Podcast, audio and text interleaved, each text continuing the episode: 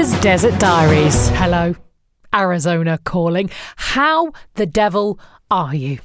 Very well, I hope. This week in the desert, oh, there's been a nip in the air. When I climbed up the mountain the other morning with the hound early doors, it was six degrees. Six! I mean, it did get up to 22 that day, and it is December, and I do still wear shorts about 90% of the time. So, actually, do you know what? I'll shush. now, don't be fooled that I've suddenly morphed into a health nut who's skipping up hills in the wee small hours every day of the week. Although, following the Thanksgiving meal where I ate enough for at least a family of nine, that probably should be something I consider. But in fact, I woke up so early this week because of the ruddy dog, who's taken it upon herself with the cooler nights to sleep outside. She actually rings the doggy doorbell to go outside and won't come back in till morning. Yes, we do actually have a little doggy doorbell hanging from the handle of our back door. And when she wants to nip outside to, uh, well, as my nana would say, do her business, she actually nudges the bell with her nose so that we know to let her out. What a good girl. Anyway, this week she rang the bell happily to go out about 10 pm. And then, unlike most days where we just see her little face at the back door when we get up in the morning and she casually strolls in, this time, 5 a.m., full on husky howling to come indoors. Oh, I bet the neighbours thought a pack of coyotes had come down from the mountain, which actually they probably had anyway. But here we were, 5 a.m., wide awake, dog a ball of energy, mountain on our doorstep, and I thought, well, okay then. I mean, this is the stuff I moved here for, right?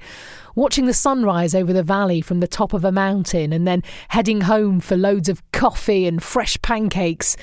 And then the children on homeschooling asking me every five minutes what's the difference between a metaphor and a simile and can I do this long division? Okay, maybe not that last bit. None of us really bargained for that, did we? But there's been a fair bit of change in the air in Phoenix this week a couple of streets were renamed. Now, one street name, which featured a really offensive word used to describe a Native American woman, changed its name to Piestewa Peak Drive in honour of a fallen Native American soldier, Lori Piestewa. Now, Lori was a member of the Hopi tribe and she was killed during an ambush in Iraq in 2003. There's actually a huge mountain in the centre of the valley called Piestewa Peak. It also used to have a different name.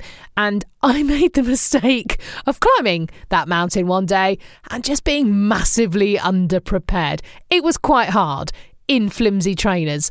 Uh, the phrase biting off more than I can chew springs to mind. I actually cried while coming back down again. It's too hard. I want it to stop. Uh, anyway, I think Piestewa Peak Drive is a really lovely name, and it obviously has meaning to local Phoenicians, Native American, and otherwise as well. So I think that's terrific.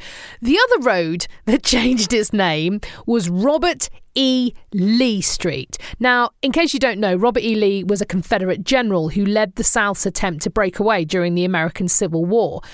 He led some of the bloodiest battles, including Gettysburg. Now, there are some who hold up General Lee still to this day as a great and noble leader, a good Christian man, a brilliant military strategist but plenty of others who see him as a man responsible for the deaths of hundreds of thousands of Americans in defence of the South's desire to basically own other human beings and treat them like property just because they were black. You decide. But anyway, it's not who he was, but what the street is now called. that really got me this week. So let me just rewind a little and remember the other street has been renamed to Piestewa Peak Drive. Meaningful, thoughtful, relevant. so Robert E. Lee Street is now called, after so much deliberation, loads of consultations, no doubt loads of votes, Desert Cactus Street. Desert Cactus Street. I mean, come on. Did someone just look out of a window and name the first two things that they saw? Hey, what should we call this new street? I don't know, but I'm starving. I really want to go for lunch. Hurry up. Okay, um, what about, uh, looks out of the window. Desert Cactus Street? Great, get your coat. I'll have the spaghetti. I mean, it is like a street in New York being called Skyscraper Liberty Road, or somewhere in Florida being called Ocean Palm Tree. I mean, it's just crazy, isn't it? Desert Cactus Street. Oh dear. You do know as well, don't you, that there was about 100,000 meetings about this at the, at the council. Amazing.